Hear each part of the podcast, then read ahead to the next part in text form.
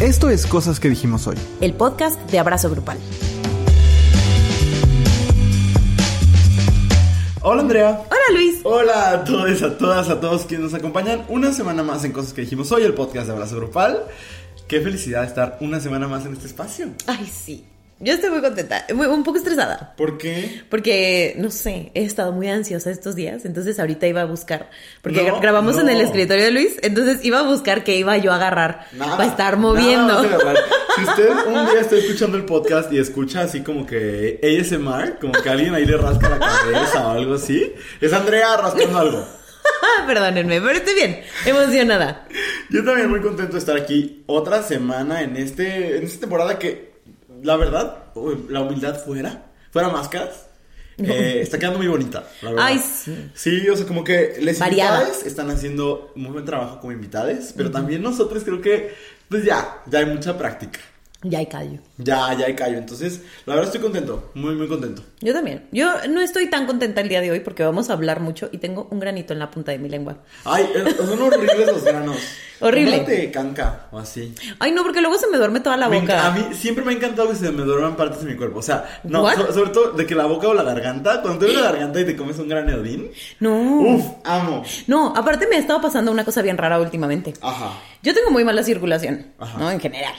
Pero, el- o sea, estos últimos días, como que paso mucho tiempo recargada de cierta manera y se me duerme la mano. Sí. Pero entonces, cuando se me duerme la mano, sobre todo el dedo índice y el pulgar, el pulgar, el pulgar se empieza a mover solo. Ah, Pero no lo siento. es, que eso, o sea, hay, la- yo dije mal. Es horrible. No me gusta que se duerman partes de mi cuerpo, solamente la lengua o la garganta. Ah, bueno. Sí, son las cosas. De nuevo les recuerdo, patrocinado por Aerolíneas. ¿Qué te gusta el día de hoy? Es que estoy escuchando el avión, así con ¿En una serio? fuerza en mis audífonos. Ay, pues no sé si son tus audífonos o es el ambiente. ¿Cómo? Ustedes díganos si sí escuchan el avión. Ajá, a ver, porque luego nosotros hacemos mucha referencia al. Y han de decir, "Estos están audífonos". locos. Dicen, pues digo a los audífonos, al avión. y ustedes ni escuchan el avión. Bueno, avísenos. Avísenos. Pero bueno, esta semana vamos a reconocer, es un mea culpa. Vamos a reconocer las Órale. cosas que nos decían las personas adultas cuando estábamos en la infancia, en la Ok. niñez, Ujú, así. en la adolescencia incluso, y que ahora vemos y decimos, híjole, tenían razón, ¿no? Y eso se lo preguntamos a nuestros seguidores y también nosotros agregamos de nuestra propia cuchara. Sí, de Eh, nuestra propia experiencia, del propio trauma. Así es. Eh, y, y de eso vamos a platicar hoy, pero antes de entrar al tema de la semana, ya saben que aquí se saca el veneno, aquí se... se- se- ¿qué, qué dirías? Se desfoga uno. Sí, sí, es el momento de desahogo. Hace catarsis en nuestra sección de la queja de la semana, en la que pues, nos quejamos de algo que nos moleste esta En la semana, semana. básicamente. Entonces, Andrea, tú decides. ¿Quieres empezar? ¿Quieres que empiece? Voy a empezar. ¿Ok? Eh, feliz porque ya encontré algo que mover sin hacer ruido. Pero. A ver.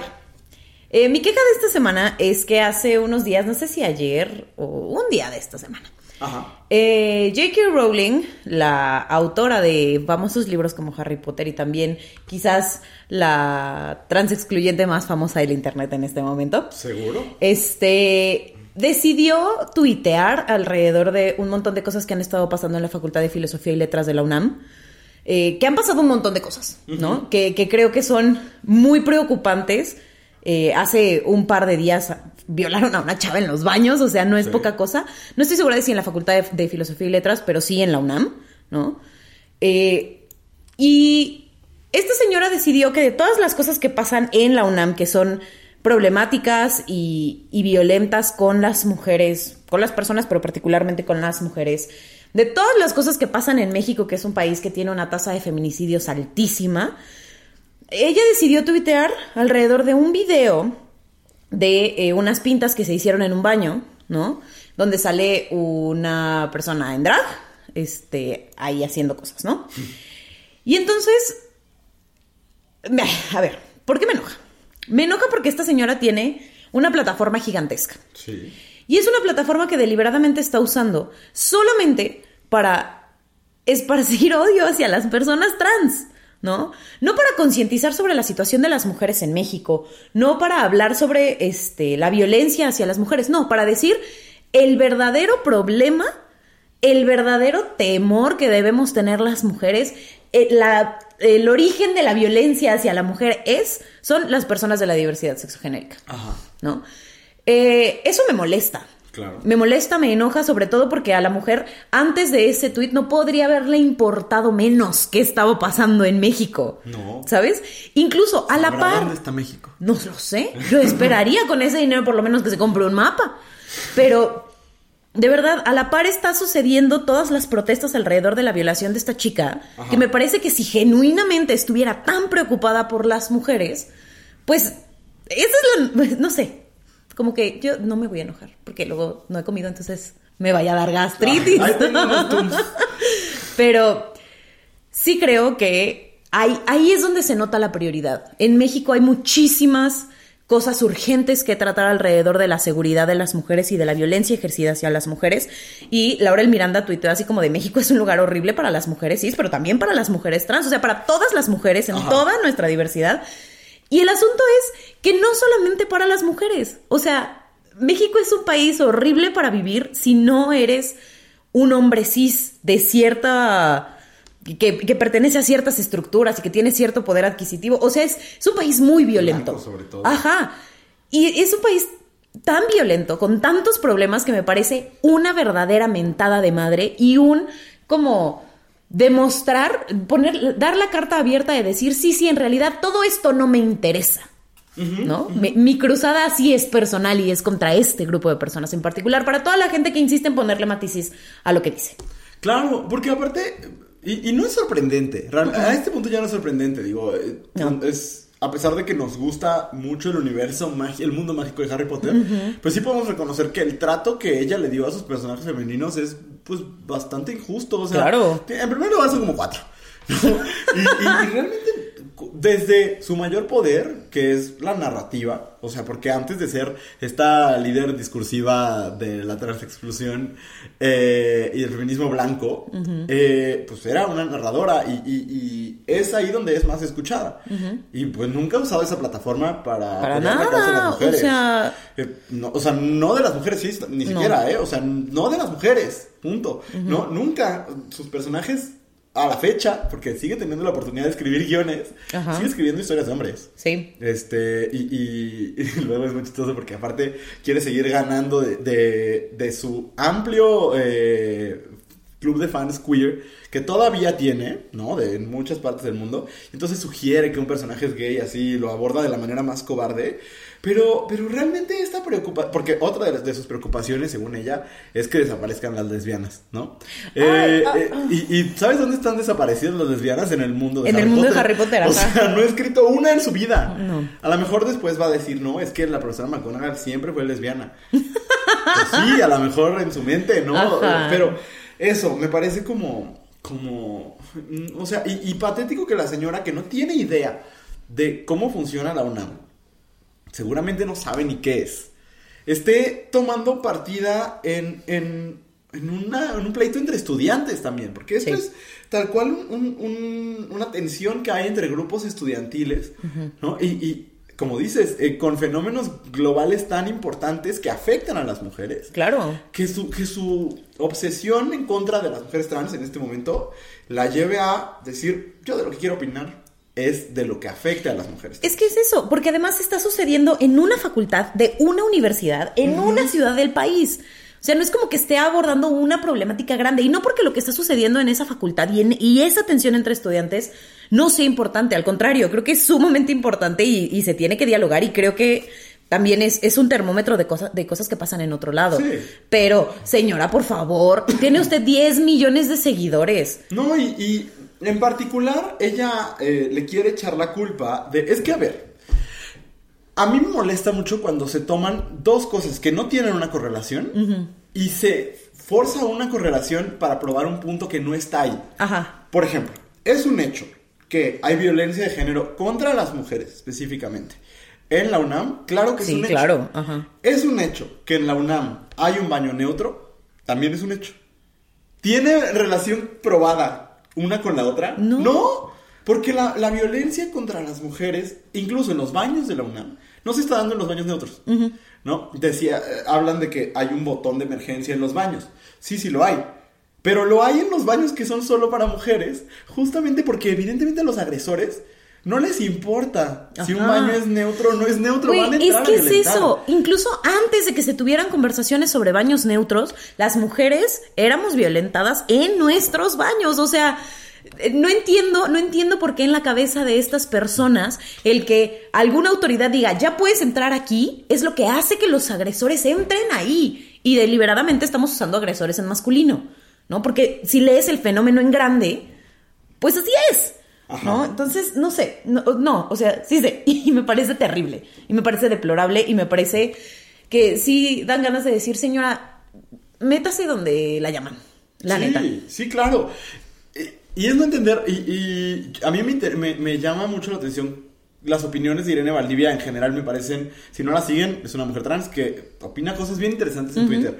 Y contestaba a un tweet de una chica que no conozco que pone, mientras en México se estima que 60 mujeres en promedio son violadas al día, hay quienes se distraen con medidas disque progresistas como esa de instalar sanitarios neutros, en vez de atender las necesidades reales de nosotras las mujeres.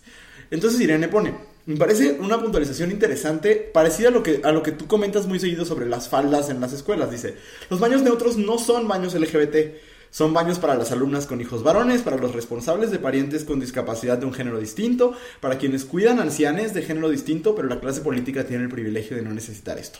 Justo, o sea, es que el- no puedes hablar de algo que no entiendes. Y, bueno, sí, pues mucha gente lo hace. Pero la irresponsabilidad de una escritora, quizás habíamos dicho que a lo mejor detrás- después de Stephen King, la escritora Ajá. viva más importante en cuestión comercial. y, y- sí, de comercial y de popularidad Sí. y de alcance. Probablemente. Eh, y, y quizás sea aún más popular que Stephen King, no lo sé. Eh, pero, o por lo menos su voz, no, no, no lo sé, pues, pero eh, que, que con esa irresponsabilidad diga, yo voy a opinar sobre algo que estoy viendo aquí en el Twitter. Y es que además es, es como, eso que dice Irene me parece súper atinado y, y creo que viene de, no, no, no lo que dice Irene, sino, de nuevo, el tuit que, al que responde Irene, y lo que hace esta señora es creer que todo se trata de ti, Ajá. ¿no? Y, y la neta no, o sea, sí creo, a ver, de- no, no confundamos mis palabras, ¿no? Lo voy a decir con cuidado. Pero sí creo que hay muchos problemas que nos cruzan a las mujeres, hay muchos problemas específicos que nos cruzan a las mujeres cis, hay muchos problemas específicos de las mujeres trans, muchos problemas que, que cruzan a los hombres trans, Ajá. A las personas no binarias, a los hombres cis, etcétera, etcétera. Pero no todos los problemas se tratan de las mujeres cis. Hay muchos, sí, pero no todos. Claro. Y entonces creer que cada medida está hecha para sumarte a ti o violentarte a ti es perder el, el- el panorama y la perspectiva de que hay también otras problemáticas que se tienen que tratar al tiempo que se están tratando las que te cruzan a ti. ¿Y quiénes son quienes históricamente han hecho todo sobre ellos? Pues los FIFAs, ¿no? Entonces, este comportamiento no le aporta a las conversaciones. Nada. ¿No? Así como las manifestaciones feministas no, no, no se tratan de los, de, de los vatos, ¿no? Pues eh, el reconocer, por ejemplo, las identidades trans, binarias y no binarias, se trata de las identidades trans, binarias y no binarias, no de Ajá. quitarle derecho a ningún otro grupo. Exactamente. ¿no? Entonces, me parece como, como importante y nada más, de nuevo, me gusta como dar contexto con, con los testimonios que ha ido compartiendo la gente que está dentro de la UNAM, que también Ajá. eso es importante, ¿no? Y no sé cómo pronunciar eh, este nombre, pero su usuario es Name V de Lang y puso como disidencia de la facultad que J.K. Rowling ataca. Quiero recordarles que los baños mixtos y Le Salone fue una iniciativa nacida de disidencias y mujeres luego del sistemático ataque transodiante en espacios públicos. Diariamente teníamos que ir a borrar cosas como estas. Y son frases que, que espantan. O sea, no, creo que tenga sentido como, No, como no, leerlas, pero son... O sea, tener que ir a hacer pipí y, y leer eso que ataca directamente a tu persona y tu identidad, pues vulnera a cañón. ¿no? Claro. Entonces, como de nuevo hay que escuchar las voces que están ahí, ¿no? Y, y sí es muy tramposo querer encontrar correlación donde no hay. Claro. ¿no? Y Eso. llevarla a donde te conviene. Eso, eso me parece muy importante. Gravísimo. Bueno, ¿algo más? Seguro. Sí, no, porque si no se puede ir toda la hora platicando.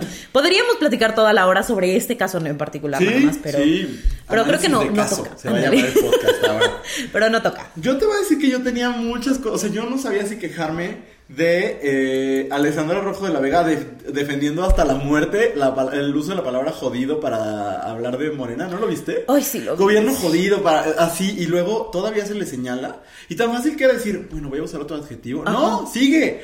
Pero no sé si quejarme de eso. Del señor que ve una incongruencia entre que Mon Laferte haya Ay, protestado contra otro el y se haya casado, que yo no sé dónde vio este esa incongruencia. Me podría quejar de muchas cosas. Pero vi esta hace ratito, eh, a mí una de las cosas que me enojan en este mundo es el, el clasismo que impera sobre todo en una ciudad como la nuestra. Ajá. Nosotros sí. vivimos en León, Guanajuato.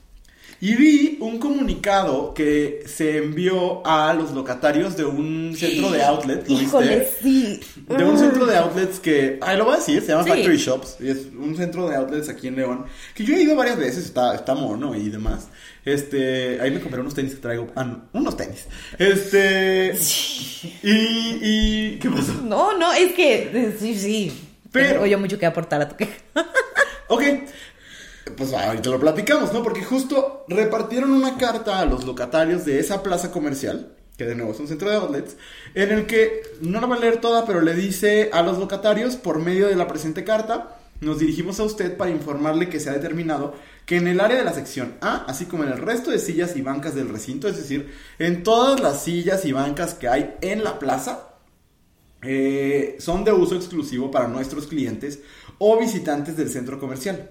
Favor de comunicarle a sus colaboradores que queda prohibido hacer uso de este inmueble como comedor y no deben de acercarse, creo dice, a descansar en el mobiliario del centro comercial.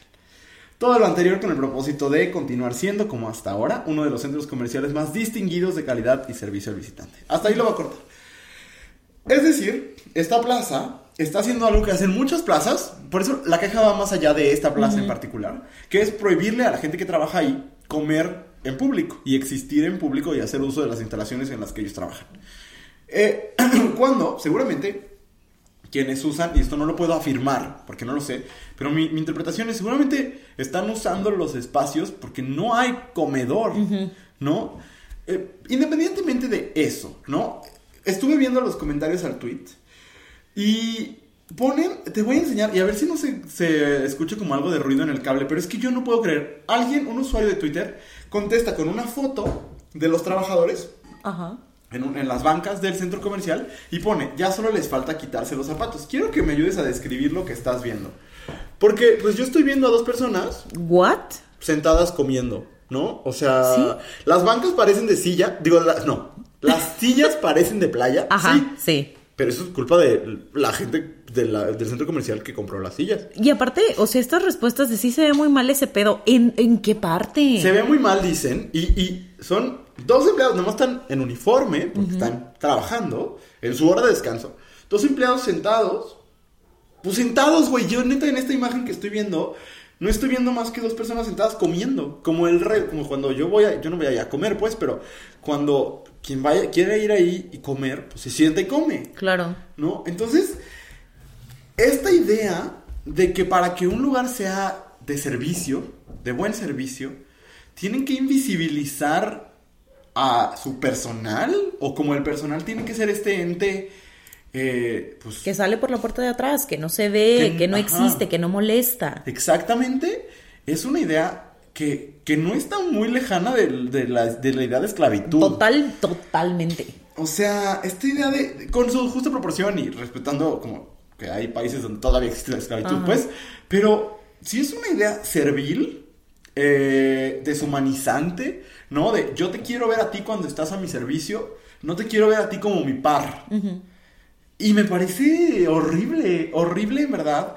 Eh, es que eso, luego hay más comentarios. Si alguien pone, también tienen una kermés cada que salen a comer. ¿A qué se refieren? A O que sea, hacen como- mucho ruido, a que ven mucha comida. Es un espacio público, Claro. mucha gente vaya a hacer ruido, ¿no? Mucha comida, pues qué bueno que coman. O sea, es que me parece como como clasismo, como política institucional, ¿no? Y, y una empresa que, que no considera que sus empleados merecen ser vistes en, en, en sus instalaciones, pues me parece, y de nuevo, no es esta empresa, son la mayoría, ¿no? Que quieren esconder al personal de servicio o que tienen al personal de servicio separado, ¿no? Como para marcar este estatus. No sé qué pienses, pero a mí me parece horrible.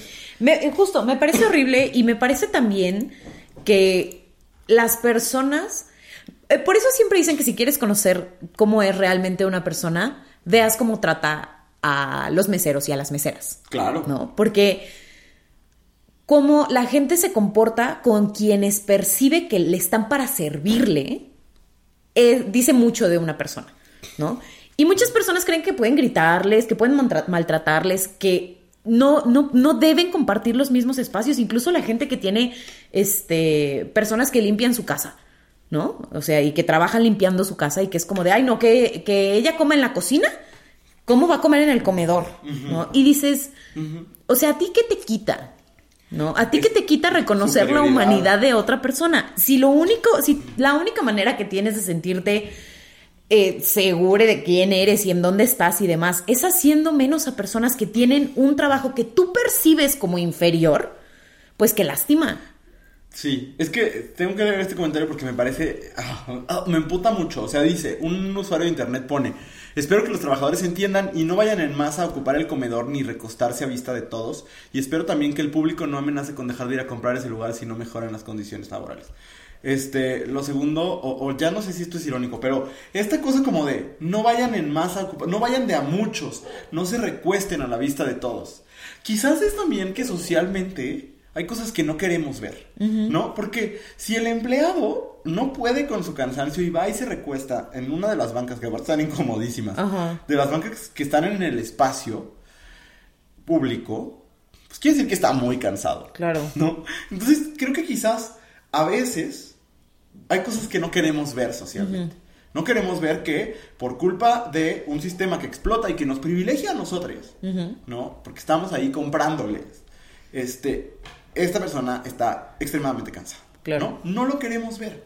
No queremos ver el ruido porque nos obliga a voltear a ver, ¿sabes? Y creo que estas burbujas que se han creado, ¿no? De no, no, no puedes estar aquí si vas a estar en uniforme porque entonces estás al nivel y demás. Estas burbujas, incluso los mismos fraccionamientos, están pensados justo para que no veamos lo injusto, ¿no? Para que no veamos lo... O sea, creo que hay que ir pensando en, en democra- democratizar espacios o en generar espacios más democráticos. Claro. No, y, y creo que las administraciones gubernamentales de, de la mayoría de este país no le han puesto atención, por ejemplo, a los parques, que son espacios muy Ajá. democráticos. Y, y que vuelve a, o sea, por ejemplo, cuando todo el mundo aplaude, aquí en León de pronto empezaron a surgir un montón de centritos comerciales por todos lados Sí. y la gente lo aplaude y lo ve como una señal de progreso sin darse cuenta que esto puede pasar. O sea, cuando el espacio, alguien es dueño del espacio y puede decir que sí se hace y que no se hace, pues entonces vale madre para mucha gente. Es totalmente excluyente. Totalmente. Es como en los fraccionamientos, el derecho a ver eh, el, el paisaje tan solo. O sea, como peatón, ya, por lo menos ciudades como la nuestra, ya es una colección de bardas. O sea, ya no ves casas, ya no ves perritos, ya no ves nada, porque ves bardas. Sí. ¿no? Por lo menos en ciertas zonas. Y, y eso, todo eso es un, un volver espacios poco democráticos, ¿no? Y espacios que pertenecen a una minoría eh, privilegiada. Sí, eso es lo peor. Eso es lo peor. Y que además ves al, o sea, como este, esta ilusión de decir, pues es que yo quiero sentir que soy parte de, de esta elite, ¿no? Y la manera que tengo de sentirme de la elite es haciendo menos a quien, a quien leo como persona de servicio o que me tiene que servir. Güey, o sea, por favor, no eres Carlos Slim. De, de- No. de veras que no eres. Y aunque fueras, fueras, claro. no tendría, digo, eh, ahí está el otro señor horrible que pues muestra que el, ¿Cuál señor? ay, el otro, el otro millonario que me que nos cae mal, Pliego. ese, güey. Ay, viejo horrendo, ¿eh? Horrendo en verdad. queja, ya, maratón de quejas una vez más. Salinas Pliego le di, eh, está haciendo bullying, porque eso es, o actos de acoso contra una senadora de, de Morena eh, por su peso, ¿no? Ay, O, sí, viejo eh, ridículo. Me parece que eh, no, no sé cómo, cómo expresar el, el coraje que me da que un señor de esa edad, con esos estudios, se supone, con ese estatus, se comporte como un niño de cuatro años. o sea, eh, y un niño de cuatro años al que habría que regañar. Sí, berrinchudo, ajá. Sí, no, terrible. Pero bueno, terminamos. Si no, no vamos a alcanzar a abordar el tema del día de hoy. Eh, cuéntenos qué pensaron de las quejas del día. Este, si quieren mandarme videos para que me informe otra, vez, adelante, mándenmelos. ¿Para que te Este, informes otra vez? Sí, es que la vez pasada me mandaron con lo de las de Van Gogh. Que por cierto Ah. fueron a, a aventar puré de, de papa a otro cuadro. De Ah. Monet ahora. Ay, pobre señor también. Pero bueno, me estoy as- Ay, asfixiando. Vamos a corte y regresamos para hablar de las cosas que eh, no entendíamos cuando estábamos en la infancia y ahora entendemos, aunque nos tengamos que tragar el orgullo. Ajá. Vamos y regresamos. Si estás disfrutando de escuchar este podcast, hay mucho contenido como este todos los días en arroba abrazo grupal en Instagram y en TikTok. Estamos de regreso en cosas que dijimos hoy. Y, ok, vamos a platicar de lo que les acabo de decir hace unos segundos. ajá. Cosas que no entendíamos cuando estábamos en la infancia o adolescencia y ahora entendemos. Y abrimos la encuesta a nuestros seguidores, ¿no? Ah. Sí. Eh, y vamos a decir algunas de las cosas que, que dijeron. Ok. La primera, Ajá. duérmete un rato ahorita que puedes, de grande no te vas a poder dormir en el día. Ok, sí, a ver. Eh, no sé, yo en la vida he sido muy privilegiada en el sentido de que mucho tiempo he podido darme la oportunidad de hacer siestas cuando lo necesito. Pero yo sigo sin entenderlo mucho. ¿Cómo? O sea, e- entiendo por qué la gente lo entiende, porque conforme vas creciendo tienes más cosas que hacer, tienes más responsabilidades, se ocupa más tu tiempo. Sí. Este, ya no puedes decir, ay, me duermo y ahorita me despierta la cena, porque pues tú tienes que hacer la cena, ¿no? O sea, no es tan fácil. Eh, pero a mí me decían, duérmete, y yo decía, no quiero, y ahorita me dicen, duérmete, y sigo diciendo, no quiero. Ay, no, no, yo lo entiendo perfecto. O sea, hoy me dormí en la tarde, pero es algo que rara vez puedo hacer, Ajá. ¿no? Sobre todo en estos momentos del año, este, porque tenemos muchísimo trabajo. eh, y Ay, la verdad es que muchísimo trabajo. hubo como un, un valle de unos dos meses, más Ajá. o menos, después de junio. Pero ahorita otra vez estamos saturadísimos de chamba. Sí, y, y no, yo sí, o sea, yo no soy muy de dormir en la tarde porque no, no me sale. Soy muy de acostarme en la tarde. O sea, como ajá. necesito reponer energías para seguir haciendo cosas. Sí, sí, ¿No? Y, y eso sí lo entiendo perfectamente. O sea, ah, yo no lo entendía. Ahora, desde que trabajo en un colegio, ya tiene, voy a cumplir cuatro años ahí y la verdad es que, que no manches, o sea, yo no veo manera de después de mi tiempo completo no llegar y acostarme poquito, me desgasta muchísimo. Yo no sé cómo le hace, o sea, honestamente mis respetos para los docentes que salen de, un tra- de una escuela, comen y entran a otra escuela y tienen dos trabajos de tiempo completo. Sí, es, es muy, muy pesado. impresionante, sí. Pero justo, yo tengo ahorita dos compañeros que están en la situación y los dos ya están tronadísimos. Sí, es que claro. es muy pesado. Muy, muy pesado. Muy, muy pesado. Si usted tiene alguna eh, amistad eh, docente, Abrácele. y dele un abrazo, por favor, y O un Red. Bull o algo. Porque sí, no, yo sí lo entiendo. Eh, ex- la verdad es que extraño mucho eso, de nuevo. Lo digo desde mi situación de privilegio de haber podido hacer home office en la pandemia, como en el punto más alto de la pandemia, pero ah, como lo extraño. Sí. Porque justo lo que me permitía el home office es que si tenía tiempo muerto, o no muerto, pero a lo mejor calificar, planear, etcétera, Ajá. incluso juntas que me parecían inútiles, eh, podía acostarme, Exacto. ¿no? O, y hacer el trabajo O hasta acostado. los 10 minutos entre clase que decías, ay, tantito. Ajá, Te acostabas y ya, ajá. Y seguía. ahorita que esto ya no se puede de ninguna forma, o sea, no, es, es muy pesado, muy, muy pesado. Sí. Porque aparte de la presencialidad, digo, volvi- ahorita volvemos al tema, pero como el estar en un espacio presencial hace que la gente te pueda encontrar más fácil para pedirte cosas. Ah, sí. Sí, sí, sí. Ese año y medio de, de tener estudiantes en línea era como de, pues quien tenga voluntad te mandará un correo y quien no, no pasa nada. Y acá quien te vea en el pasillo, Y deja tú estudiantes, también compañeros de Ay, trabajo, también. ¿no? Pero bueno. Son los peores. Ese es el primero. Vamos a la segunda cosa que te decían y que no entendías. Ajá. A esta persona se lo decía un adulto muy vivaracho. Muy, Ok. muy qué sé yo. Porque dice, cuando salgas a fiestas, siempre usa ropa interior bonita. Sí es cierto. Sí Híjole. es cierto. Nunca ni calzón ni calcetín con hoyo. O sea, esa es una regla. Amistades, siempre que vayan a salir a una fiesta o a una, un evento social que se pueda convertir en un evento sexual, que es cualquiera, cualquier fiesta, cualquier reunión. Este, bueno, no, o sea, si vas a la reunión de tus primos, a menos que seas de Monterrey, pues no te vas a convertir en ese evento. Pero, eh, ropa interior bonita, siempre.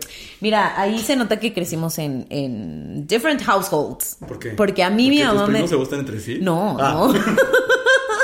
no, sino porque a mí mi mamá siempre me decía eso, como siempre lleva ropa interior, no necesariamente bonita, pero siempre limpia. Ajá. ¿no? Así de. Todo lo demás no importa. Pero ella no me lo decía con esta intención, Ah. sino porque decía, ¿qué tal que tienes que ir al doctor? ¿Qué tal que te recoge la ambulancia? Y el doctor Órale. te va a ver con los calzones Pero a la fecha, si me recoge la ambulancia, lo que menos me preocupa es que me vean el hoyo en el calzón. Pues a mi mamá le tenía con mucho pendiente. Con Mira. mucho pendiente. Pero sí siempre usen ropa interior bonita, por lo menos presentable. Limpia. Porque, perdón, perdón, sin no dar muchos, sin dar muchos detalles de mi vida eh, afectiva sexual.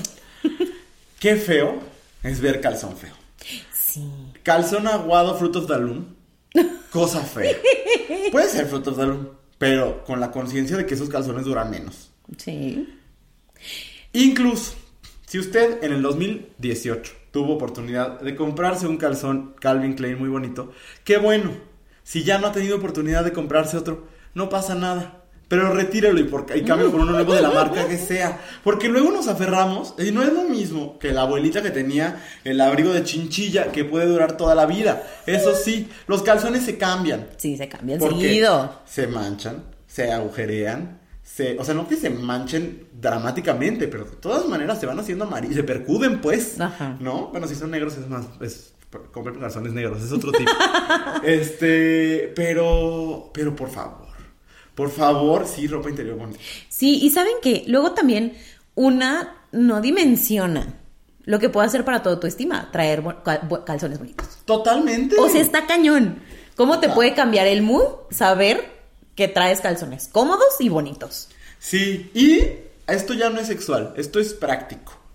Calcetín sin hoyo, porque no sabes cuándo se van a sacar una dinámica de quítate el zapato. Ay, es horrible, es O sea, horrible. de verdad, en, en todo, ya casi en todos los centros de trabajo, por lo menos eh, de, de ciertas zonas, ya se usa mucho el coaching. el, el coaching empresarial que le llaman, ¿no? Y siempre hay una dinámica de quítate del zapato.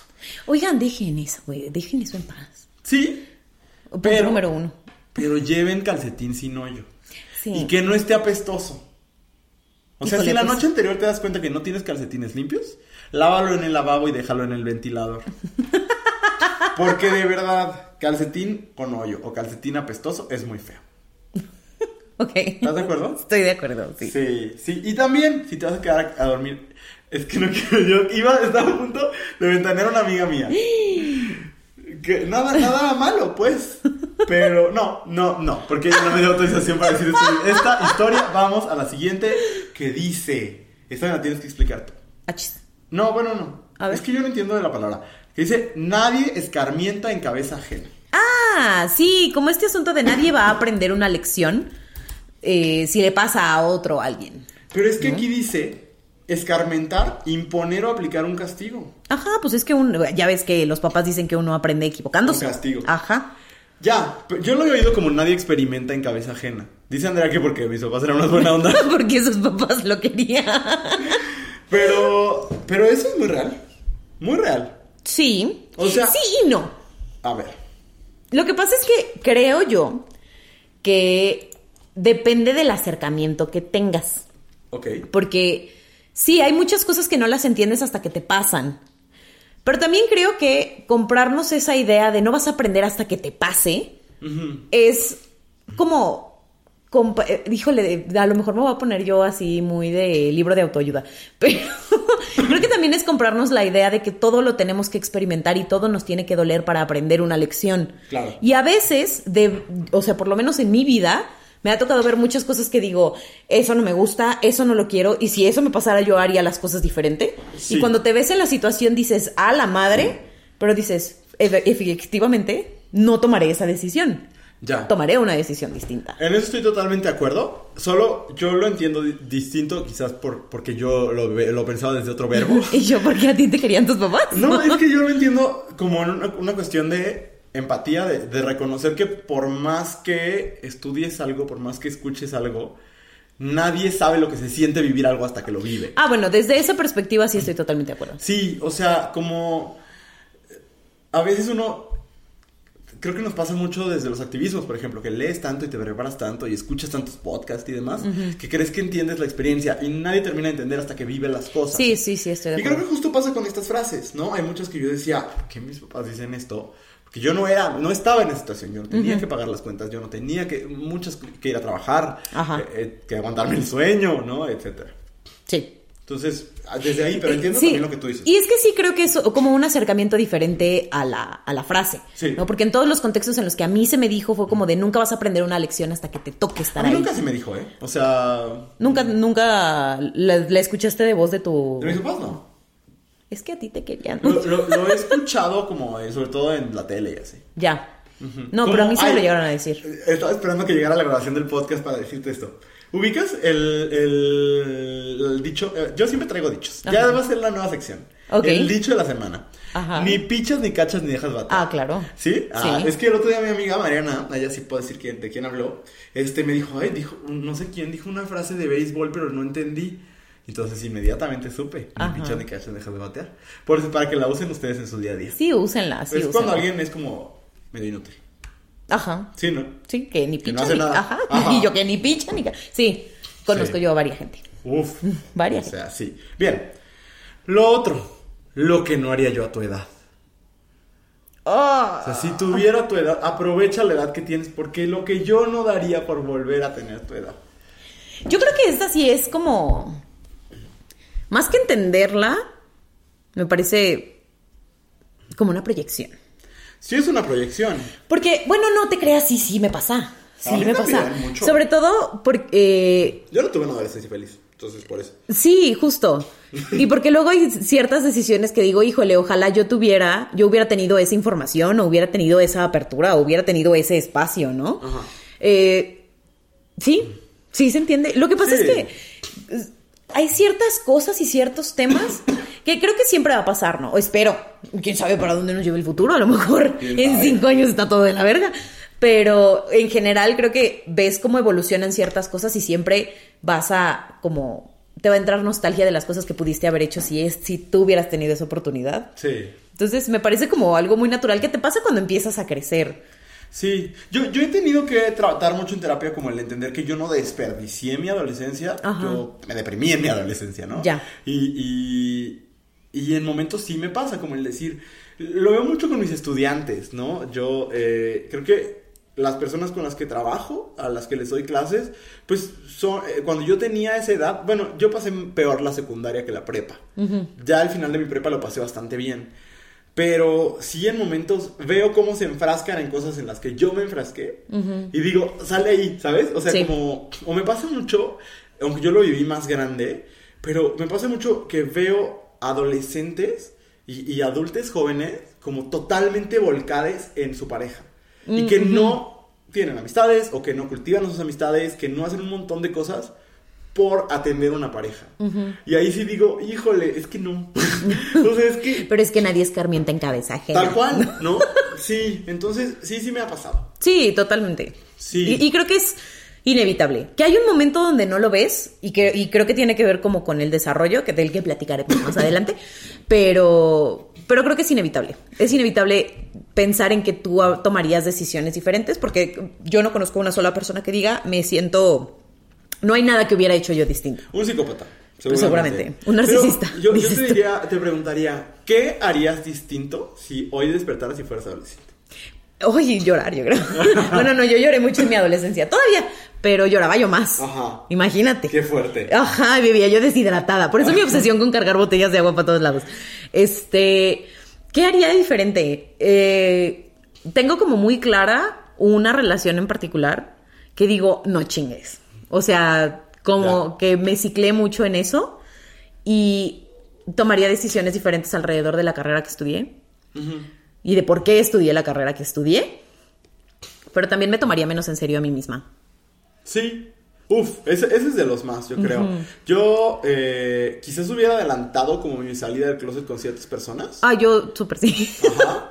Eh, y t- el- el- también saldría de otros closets, porque yo no me di la oportunidad de ser emo de verdad. Ajá. Yo tenía amigas emo y escuchaba su música, pero como que nunca reconocía que, que me gustaban ciertas cosas. Entonces como que me daría menos pena mis gustos o buscaría como mostrar más mis gustos. Eh, pero bueno, a fin de cuentas, el haber hecho las cosas como las hicimos nos trajo hasta este momento, Andrea. O sea, sí. Pero sí. Ok, vamos con el siguiente. Sí. Ah, aquí alguien dice que le da la razón a la persona que le dijo no crezcas. Híjole. Yo no, no sé si estoy tan de acuerdo. No, es que no yo estoy de acuerdo. No, ni yo. No, yo al contrario. Yo le- a mucha gente a mi alrededor me dan ganas de decirle, crece. Sí. A mis alumnos se los digo muy seguido. No, es que de verdad, o sea, eh, hay como esta... Ok, sí, ser un adulto es complicado y Sí. trae muchas responsabilidades y la vida está difícil y la economía está de la, de la chingada y lo que ustedes gusten y manden. O sea, Ajá. no está fácil. Y Sí. no, es, no es fácil tener tantas responsabilidades. Sí. O sea, no, no todo es divertido todo el tiempo. No. Pero también es muy divertido. o sea, sí, Sí. hay momentos donde todo tiene que ser muy serio y tienes más preocupaciones y demás. Pero también puedes hacer muchas más cosas. Sí. Y eres mucho más consciente, a veces, de muchas cosas y de muchos temas. Entonces, y, y estás en mucho más control. O sea, sí hay algo que creo que a mí me angustiaba mucho cuando era niña y adolescente, pues, y que a la fecha digo, pero ¿por qué les hacemos eso todo el tiempo? Ajá. Es como la poca autonomía que tienen sobre, sobre cosas súper básicas. Sí. Como qué comer. Por ejemplo, eh, ya lo hemos hablado en este podcast alguna vez, pero por ejemplo, los niños, niñas, niñes que no quieren comer carne cuando se enteran que son animales. Ajá. Y que dicen, no me quiero comer a la vaca, güey. ¿no? Y que los papás a huevo encuentran una manera de dárselos. Es como me parece ah, muy, violento, como esa falta de autonomía, en lugar de decir, déjame busco otras alternativas para que crezcas saludable. Sí. Eh, Dentro de sus posibilidades. sí, dentro de sus posibilidades, claro, y dependiendo del contexto y demás. Sí, ajá, exacto. Pero he visto yo una cantidad de historias de, de mamás fresas del campestre, Ajá. de es que no quiere comer pollo desde que se enteró que es el pollito. Ajá. Entonces lo tengo que esconder. Señora, busque otra alternativa. O sea, genuinamente usted puede comprar más garbanzo. Sí, sí, ahí sí creo que depende de las posibilidades, pero Ajá. en este caso en particular estoy de acuerdo. Sí. Y que cuando creces tienes mucha más autonomía sobre quién eres y lo que haces y lo que no haces y demás. Sí, y por otro lado, eh, este consejo de no crezcas es como de... Sí hay cosas que se tienen que quedar atrás. O sea... Sí, también. eh, Todos los ciclos tienen que cerrarse, amistades. Sí, Todos los y, ciclos. y el no crecer creo que justo es no cerrar ciertos ciclos y aferrarte a ciertas cosas. Y esta gente que, que sigue hablando de, de la prepa cuando tiene 45 La gente que dice que la prepa fue la mejor etapa de su vida. Lo hemos dicho en este podcast. Si usted es una persona que cree que la mejor etapa de su vida fue la prepa y salió de la prepa hace más de cinco años, Ya, tome mejores decisiones. Hagamos otras cosas. Verdaderamente. Sí, sí, métase a un club de lectura. De o- lo que sea, güey, de lo que sea. Eh, ok, siguiente cosa. Es eh, que los adolescentes son incapaces de ver la perspectiva de las situaciones o ver the bigger picture. Yo no quiero, porque yo respeto mucho la adolescencia. Eh, es parte de mi trabajo eh, y es parte de un compromiso que tú y yo tenemos con nuestra manera de, de ser en el mundo. Ajá. Pero sí hay una parte de realidad en el que en la adolescencia hay cosas que se ven gigantescas y que en perspectiva no lo son. Ajá. Yo solo creo que no sirve de nada decírselo a los adolescentes. Por lo menos no de es esa mundo. manera. Ajá. Ay, sirve mucho darles perspectiva. Es- No decirles, oye, a ver, es que esto en dos días ya no importa, porque esto y esto y esto. Pero el decir, no, es que eres incapaz de ver, la, de ver las cosas con perspectiva, pues se me hace eh, como infantil. No, porque sí son niñas, bueno, adolescentes. Adolescentes. Más bien se me hace como pendejearles, tal Eh, cual. Creo que es como una invalidación de las cosas, ¿no? Exacto. Porque cuando, cuando vas creciendo, o sea, por lo menos a nosotros no nos ha pasado porque seguimos en contacto con adolescentes, Sí. porque trabajamos con ellos, ¿no? Pero conforme vas creciendo se te olvida que cómo sentías y cómo veías las cosas cuando tenías 15, 16 años. Exacto. Y sí, o sea, hay como un montón de, de cosas al respecto, como todavía no tienes muchos elementos o mucho, o no has visto muchas cosas que se Ajá. tienen que tomar en cuenta para otras cosas, no tienes perspectiva de muchos elementos, hay una parte de tu cerebro que no se ha terminado de desarrollar, entonces físicamente no puedes como procesar esa información. Pero, por ejemplo, a mí me pasaba, cuando yo era adolescente, mi papá, cada que yo tenía una crisis de algo, güey, Ajá. mi papá decía, ¿sabes qué significa la palabra adolescente? Viene de adolecer, que Ajá. significa que te falta algo. Y yo decía, pues chingas a tu madre, o sea, a mí eso qué, ¿no? Claro. Porque además lo decía como de esta, desde esta superioridad de decir, a ti te falta algo que yo ya tengo. Ajá. Y ahora lo veo y le digo, señor, usted tiene más de 50 años y sigue siendo un adolescente. Y no, algo, y le- algo le falta, le falta mucha cosa. Pero decirlo desde yo entiendo y tú no, Sí. me parece, me parece terrible, me parece violento y me parece que además no les ayuda. Es un gran problema. Claro, Sí. y nu- nunca les va a ayudar a, a ponerle perspectiva a eso que les está abrumando. Totalmente. Yo, yo creo que es una realidad que en la adolescencia no alcanzas a ver cosas de perspectiva porque tu mundo es muy chiquito. Sí. Eh, sobre todo en ciertas situaciones de privilegio. También hay- es una realidad que hay gente que tiene que no vivir una adolescencia. Claro. ¿no? Y que desde la infancia tiene que vivirse como adulta, ¿no? Y ese es un problema estructural que hay que atender. Sí, claro. Pero eh, sí es una realidad. La- las personas adolescentes eh, son, no sé si son incapaces, pero tienen ciertas limitaciones para ver más allá de un micro universo que han construido. Y no pasa nada, porque en muchos, o sea, idealmente ese debería ser su contexto. Es propio de la edad. Exacto. Sí. Entonces, la manera de, de- de, creo yo, de enfrentar esto es decir, a ver, te voy a dar un poco de perspectiva. Y perspectiva que sirva, porque esto de, uy, y si vieras que en África los niños se mueren de sida. De- no pues se más me deprimo más, Ajá. ¿no? Pues, o sea, aparte de que me está llevando a mí la verga, en África los niños se mueren de sida, ¿no? O sea, de nuevo, no correlation. Ajá. Pero, este, no sé, o sea, se puede dar perspectiva, se puede acompañar. Lo que no se vale es tratar como con esta superioridad de, a ver, niño pendejo, ¿no? Eso. Exacto. Eh, voy a vincularlo con algo que, que da mucho coraje que te digan a esa edad, pero que ahora yo sí le doy la razón prácticamente absoluta, y es que no tienes por qué tomar alcohol a esa edad. Eh, en la adolescencia, tu cerebro no se ha terminado de formar y le haces un daño permanente a tu cerebro. Eh, la cantidad de alcohol que los menores de edad ingieren en Es- este momento es es brutal. brutal. Sí, incluso a los 18 años, yo sí pensaría, persona de 18 años que me estás escuchando, modérate. El, el alcohol no es bueno para tu cerebro. O sea, esa es la realidad. Es muy rico, en momentos se necesita, en este mundo tan culero, Ajá. pero no es bueno para ti. No, de ninguna manera. Y para una persona cuyo cerebro está en desarrollo, le está haciendo un daño fuerte, fuerte. Yo siento que, que en- que ya lo vemos y en años eh, posteriores vamos a verlo aún más.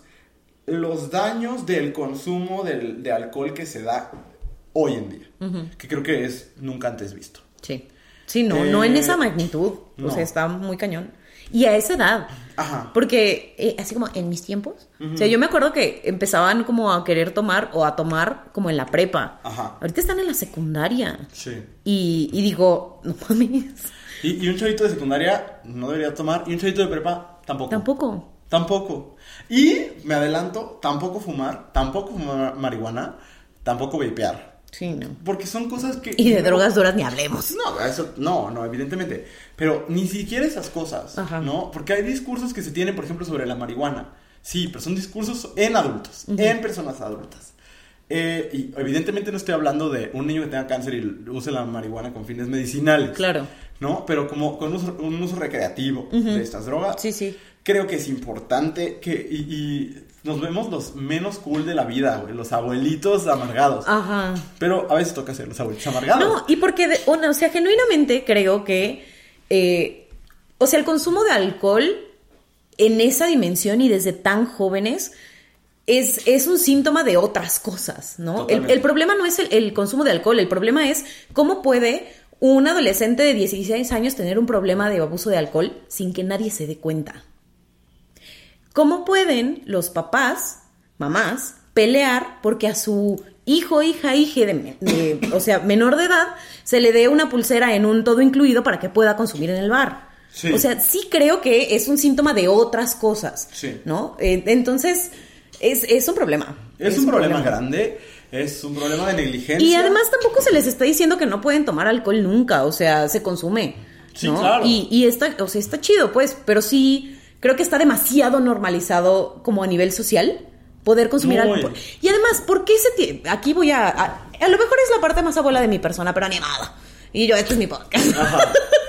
Pero, ¿por qué está tan normalizado tener alcohol en todos lados? ¿Por qué hay alcohol en un bautizo? Ajá, por, ejemplo. Sí, yo creo, y aparte, y, y me parece esto muy delicado, el alcohol en personas que de por sí son impulsivas, ¿no? Porque el- cuando uno es adolescente es impulsivo, Sí. impulsivo. Eh, híjole, sí, como que prepara el terreno para cosas que no están lindas. Y entiendo el atractivo como en la adolescencia, sobre todo porque... Es muy sí. Y además te desinhibe mucho. Y cuando estás en esa etapa tan incómoda, pues puede ser, es, puede ser una herramienta interesante, ¿no? De decir, esto deja de ser incómodo para mí. Pero de nuevo, como no vemos the bigger picture y como a muchos de, de los adultos de alrededor no les interesa, Ajá. pues entonces está generando un problema gigantesco. Sí, yo no sé, yo no soy experto en esto, pero como que me parecería interesante pensar cómo formar usuarios o consumidores del alcohol. O sea, como que van a tomar, eh, como cómo generar una cultura en la que el alcohol no sea el... El, El centro de todo. No, y en el que la ingesta de alcohol normal, entre comillas, para un adolescente, no sea hasta que a la, a la mañana siguiente no me acuerde, ¿no? Como el blackout. Sí. Eso no tendría que pasar, ¿no? Y, y- y de nuevo, es un daño, es un daño fuerte al cerebro. Y, y tristemente creo que, como dices, tiene que ver con otras cosas donde muchas personas podrían contestar a mí que se me daña el cerebro. ¿No? Y Sí. eso, eso me parece muy fuerte. Sí, Pero creo que es algo que hay, hay que atender. Pero tenían razón los adultos. Sí. Es decir, a lo, que, a lo que íbamos. Otra cosa en la que definitivamente tenían razón les adultes, todo está bien caro. Güey. Uh, No sé, No porque, porque no sé cómo era tu situación familiar, pero tú escuchabas a tus papás decir está bien caro. Mi mamá siempre decía que las cosas estaban bien caras. ¿Y lo entendías? Eh, quizás porque yo veía a mi mamá llorar mucho. Y, y porque mi, o sea, mi casa, o sea, donde yo crecí, afortunadamente a mi, a mi papá y a mi mamá les iba muy bien económicamente. Entonces Ajá. yo crecí así como sin una sola incomodidad en ese sentido. Sí. Pero el resto de mi familia no. Ya. Entonces, por ejemplo, yo veía mucho llorar a mi abuelita o escuchaba de mi abuelita llorando porque no tenía dinero para comer. Ya. Y entonces era como de, ay, pues le voy a dar 100 pesos a tu abuelita. Y entonces con 100 pesos mi abuelita comía toda la semana y lo hacía chiquito y demás. Ajá. Este, entonces, no sé, como que esa parte, aunque a mí no me faltaban cosas, nunca me faltaron cosas afortunadamente. O sea, sí eh, fue- eh, crecí muy privilegiada en ese sentido, pero vi muy de cerca a familia que batallaba mucho con eso, ¿no? Entonces, eh, no me era ajeno. Yo eh, lo que sí no podía entender es cuando mi papá decía que no podíamos tener ciertas cosas nosotras. Como decir, tengo muchas tengo mucho antojo de una hamburguesa, ¿no? Y que mi papá dijera, es que tienes que desearlo más. Y yo decía, ¿por? O sea, si aquí hay y podemos comprarla, como Ajá. por qué no lo compraríamos, ¿no? Ajá. Entonces, ese era más el discurso, más que todo está bien caro. Era el discurso. pero esa era una particularidad de tu papá, porque eso está bien raro. Es que de verdad les digo a ustedes que mi papá es un personaje. O sea, es así de que el antagonista de mi historia. Ay, pero sí, todo está bien caro, es una realidad. Sí. Eh, sobre todo el queso. Uy. O sea, Pero sabes que alguien en los comentarios puso que no podían comprar dulces porque que no podían comprar tantos dulces y dice, ahora me doy cuenta porque está bien caro. Y sí, Sí, o sea, claro. las cosas para infancias son muy costosas. los juguetes. ¿Cómo le hacen las familias para comprar los juguetes para Navidad y Día de Reyes y las fiestas de cumpleaños? Sí, sí, La- está, no, está es cañón, brutal. ¿eh? O sea, está muy, muy fuerte. Sí. Pero sí, ahora, ahora entiendo, güey, las colegiaturas, todo. Todo. Eh, ¿Cómo le hacían para pagar absolutamente todo? No mames. No, terrible. Eh, entonces lo entiendo, lo entiendo perfecto. Y alguien me dio mucha ternura que ponía que la frase que no entendía era: hay frijoles en la casa. Porque, o sea, eh, lo entiendo como un. Pues vamos a comer en la casa porque es lo que hay, porque es lo que alcanza, ¿no? Ajá, Pero ajá. estaba dicho de una manera que en ese momento da coraje, pero que es linda, ¿no? Sí, sí, ya después que le entiendes dices, pues sí. Sí, oye, nos alcanzan un par más porque Ajá. nos hemos extendido y ya vamos para la hora del programa. Ok.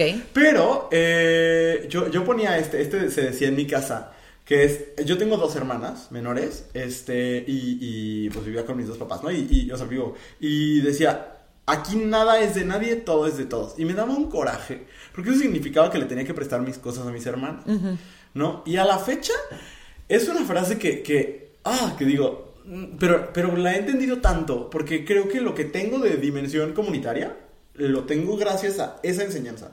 O sea, yo sé que para mí ha sido muy placentero ganarme mi dinero y, y poder comprar mis cosas. Pero aún así, yo también sé que si esa cosa que yo tengo la va a necesitar alguna de mis hermanas o mis papás o tú, ¿sabes? O sea, o la gente a la que más quiero, no es mía. O sea, eso lo tengo muy claro. Ajá. Y me rodeo de personas que lo tienen igual de claro. Ajá. O sea, lo, lo podría ejemplificar con muchas situaciones en mi vida. Y a eso sí se lo atribuyo a esa frase que me daba mucho coraje. Sí. Pero que, que ahora creo que es de las cosas más lindas que me han enseñado. O sea, cuando com- compartir es compartir hasta cuando es incómodo, ¿no? Sí. Es compartir cuando te beneficias de eso. Y, Y también es no. compartir cuando te da coraje y tienes que prestar el Nintendo. Sí. ¿no? Eso me parece, me parece importante. Y creo que sí es una frase bien bonita, porque sobre todo cuando, cuando tienes que cohabitar con otras personas, se vuelve, bueno, a mí me ha pasado de gente que, que se crió diferente que yo en otra ciudad y demás. Por ejemplo, cuando en mi casa había invitados, invitades, mi mamá era como de, pues vamos a sacar todo lo del refri, ¿no? Claro. Porque que te sirvo, que te doy y ta, ta, ta. Y yo he tratado de ser muy así con, en mis espacios, Ajá. ¿no? De qué te doy, qué te preparo, qué te sirvo, mira, tengo esto. Y entonces ahí estoy yo rascando, tengo, este, mi mejor amiga siempre dice, es que ir a tu casa es como que sea Navidad, porque hay de todo, ¿no? Sí. Entonces, y me pasa que tengo amistades que dicen, ay, qué antojo de unas galletas, yo te las preparo. Y entonces, así, así, pues. Tú eres ¿no? súper generosa, súper. Pero porque mi mamá es así. Sí, Y, la verdad, con, eh, con todos los defectos que tiene, mi papá también es así. Ya. De no, si está en la casa, ah, porque además es, si está en la casa y yo lo voy a sacar, es para que todo mundo agarre, Claro. ¿no? Si yo no quiero que nadie de esta casa agarre, no lo traigo. Claro. Y eso no lo he visto con todo mundo. Tengo, ahí tengo conocidos que es como de están en una reunión y dicen, ay, se me antojó esto que tengo en mi alacena, van, se comen uno y lo vuelven a guardar. Esa persona, yo no te conozco, pero Dios mío. O sea, Dios mío, qué mal. Neta, qué mal, qué taqui. Este, Un poco sí. Pero sí, compartan. Y si no quieren compartir, no, no lo lleven a espacios compartidos. Eso, los espacios compartidos son para compartir. Exacto. Y eh, eh, creo que también es una buena, un- una buena lección de que a veces compartir es incómodo. y, y aplica también para lo político, ¿no? O sea, sí, a veces la colectividad es incómoda. Sí. No, pero, pero me Pero no un- porque algo sea incómodo significa que no deberías hacerlo. Un gran. Ajá. Algo que dijiste tú, Andrea. Que decían mucho los adultos. Que a veces tienes que hacer cosas que no te gustan. Ajá, justo. Es que ¿Qué hicimos antes de, de hacer, de grabar este episodio? una bendita factura que nos tenía con Una un factura. dolor de cabeza. No sé si, no, no lo habíamos dicho aquí, según yo ya lo habíamos mencionado, o en un live o algo así.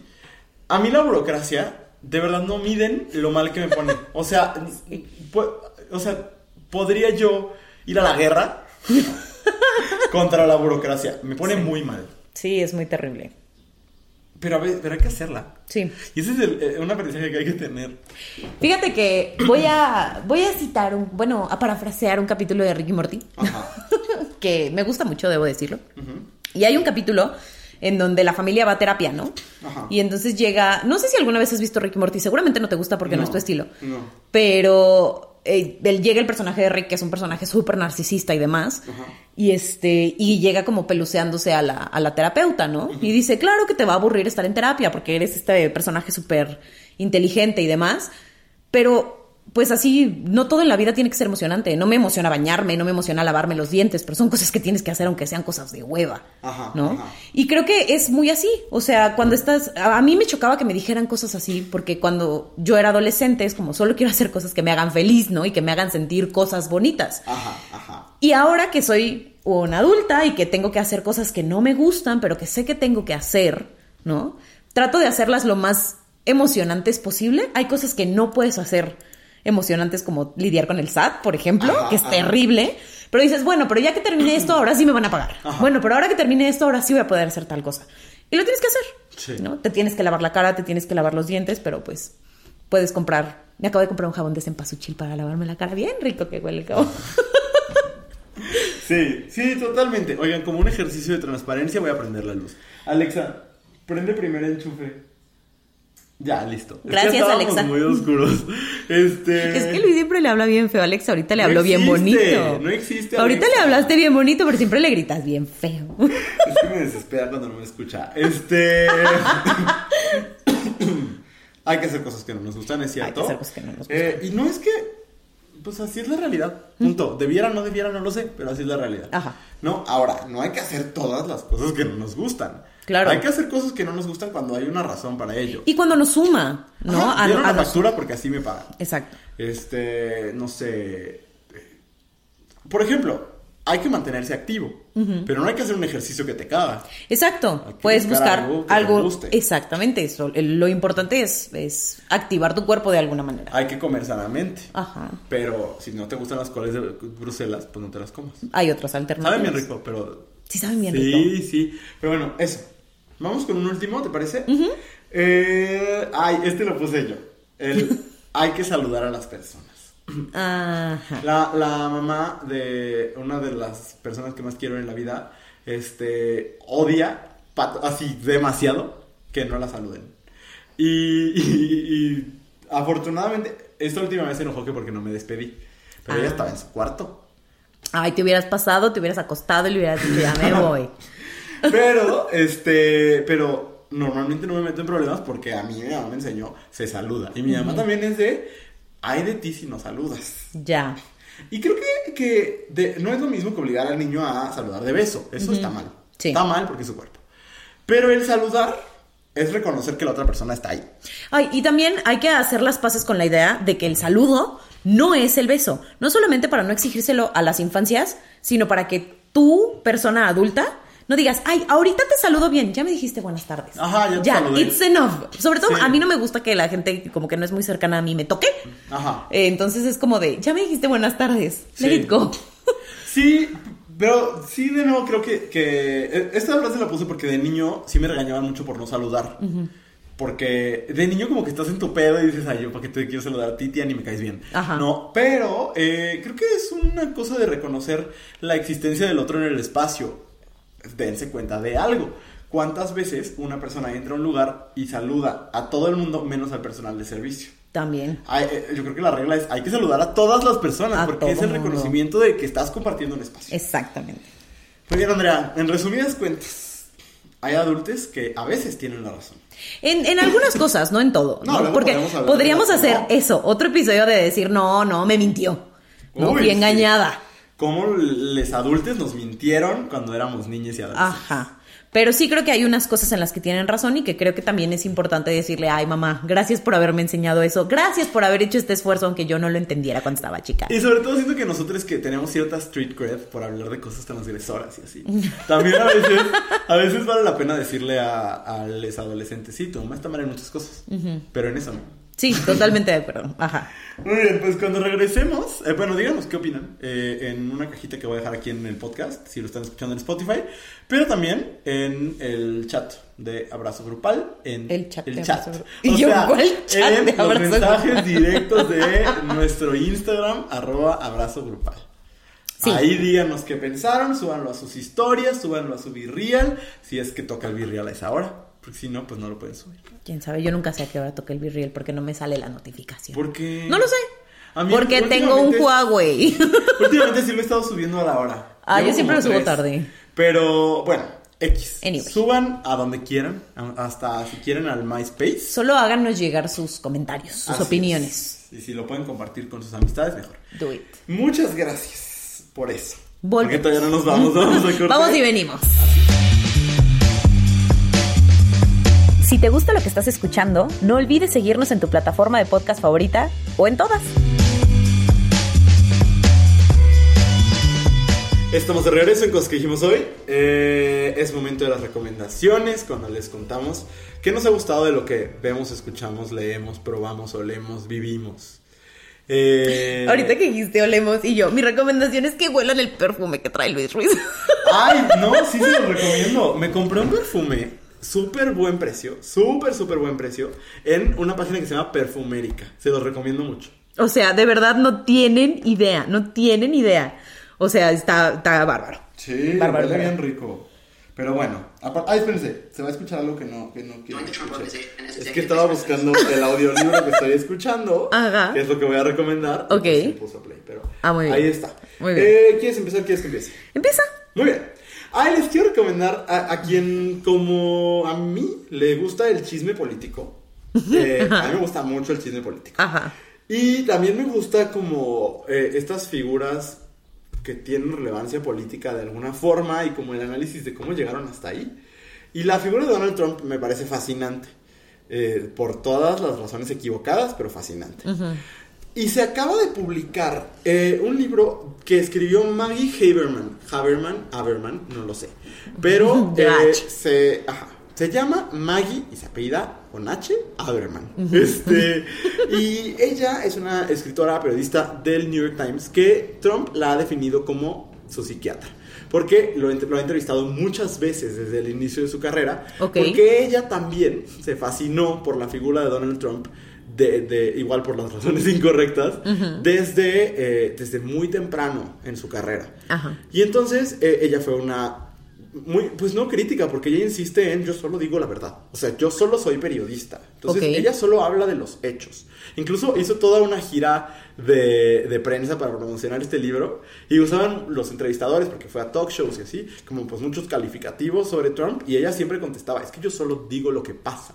¿No? O sea, yo no vengo a decir él está loco, yo no vengo a decir, yo vengo a decir él hizo esto y esto y esto y esto, ¿no? Entonces escribió este libro que se llama Confidence Man, The Making of Donald Trump and the Breaking of America. Y lo interesante es que no es un relato periodístico solo de los días de Trump en la Casa Blanca. Es un libro muy extenso, son más o menos 500 páginas. Ok.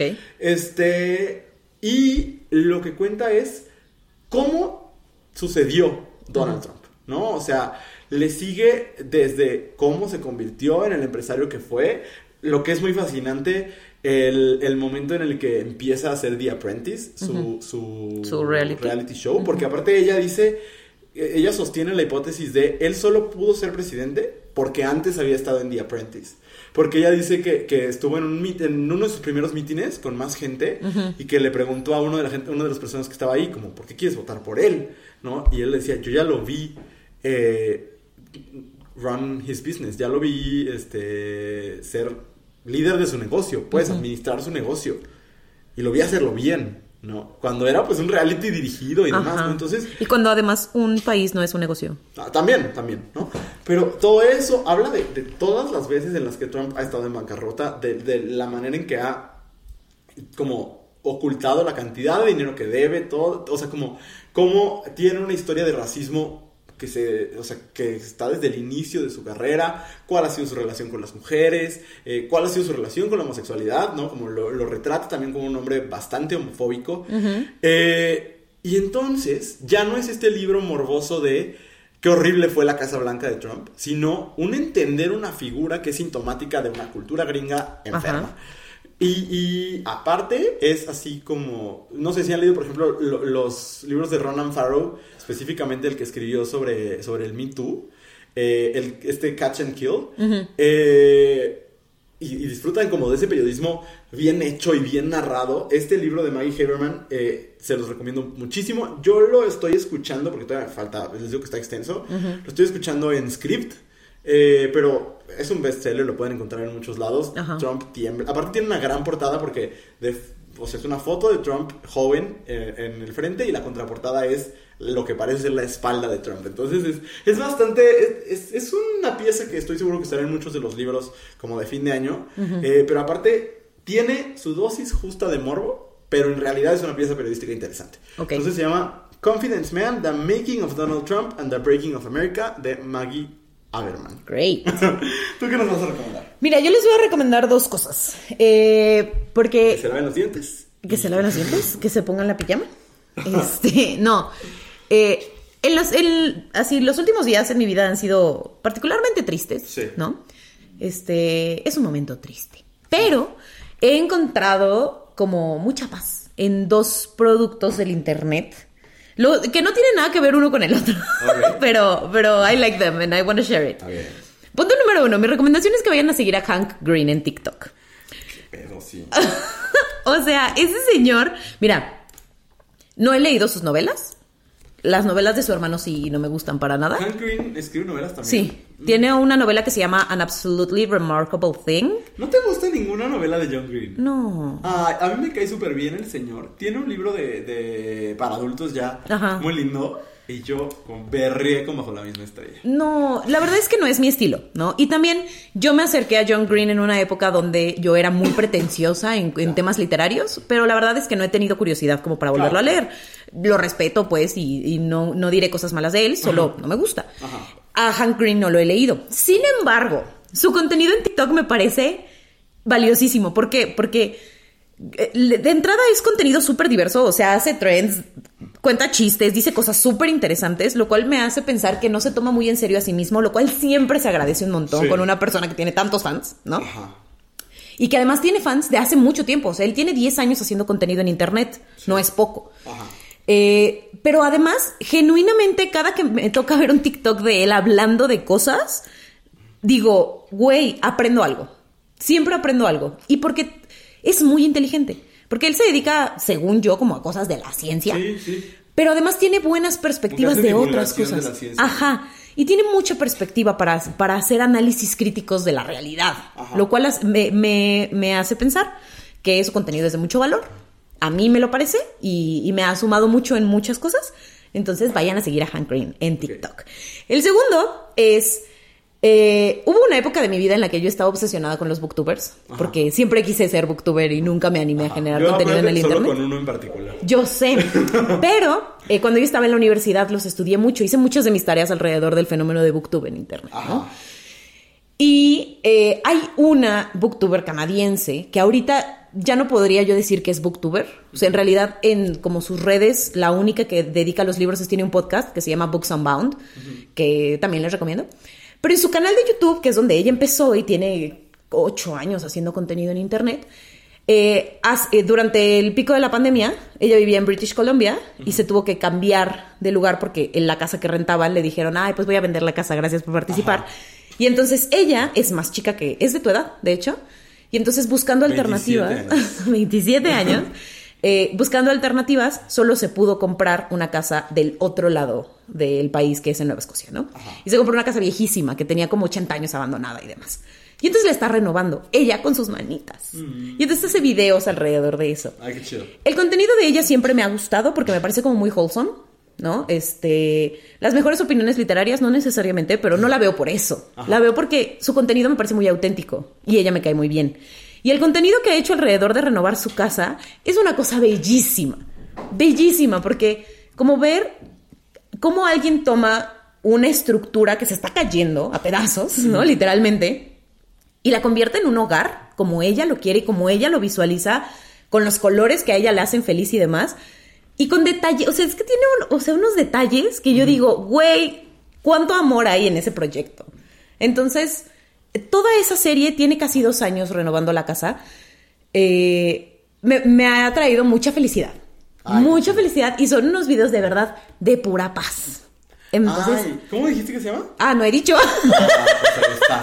Se llama Ariel, como la sirenita, Bisset, con doble S y doble T, ¿Y con B? con B.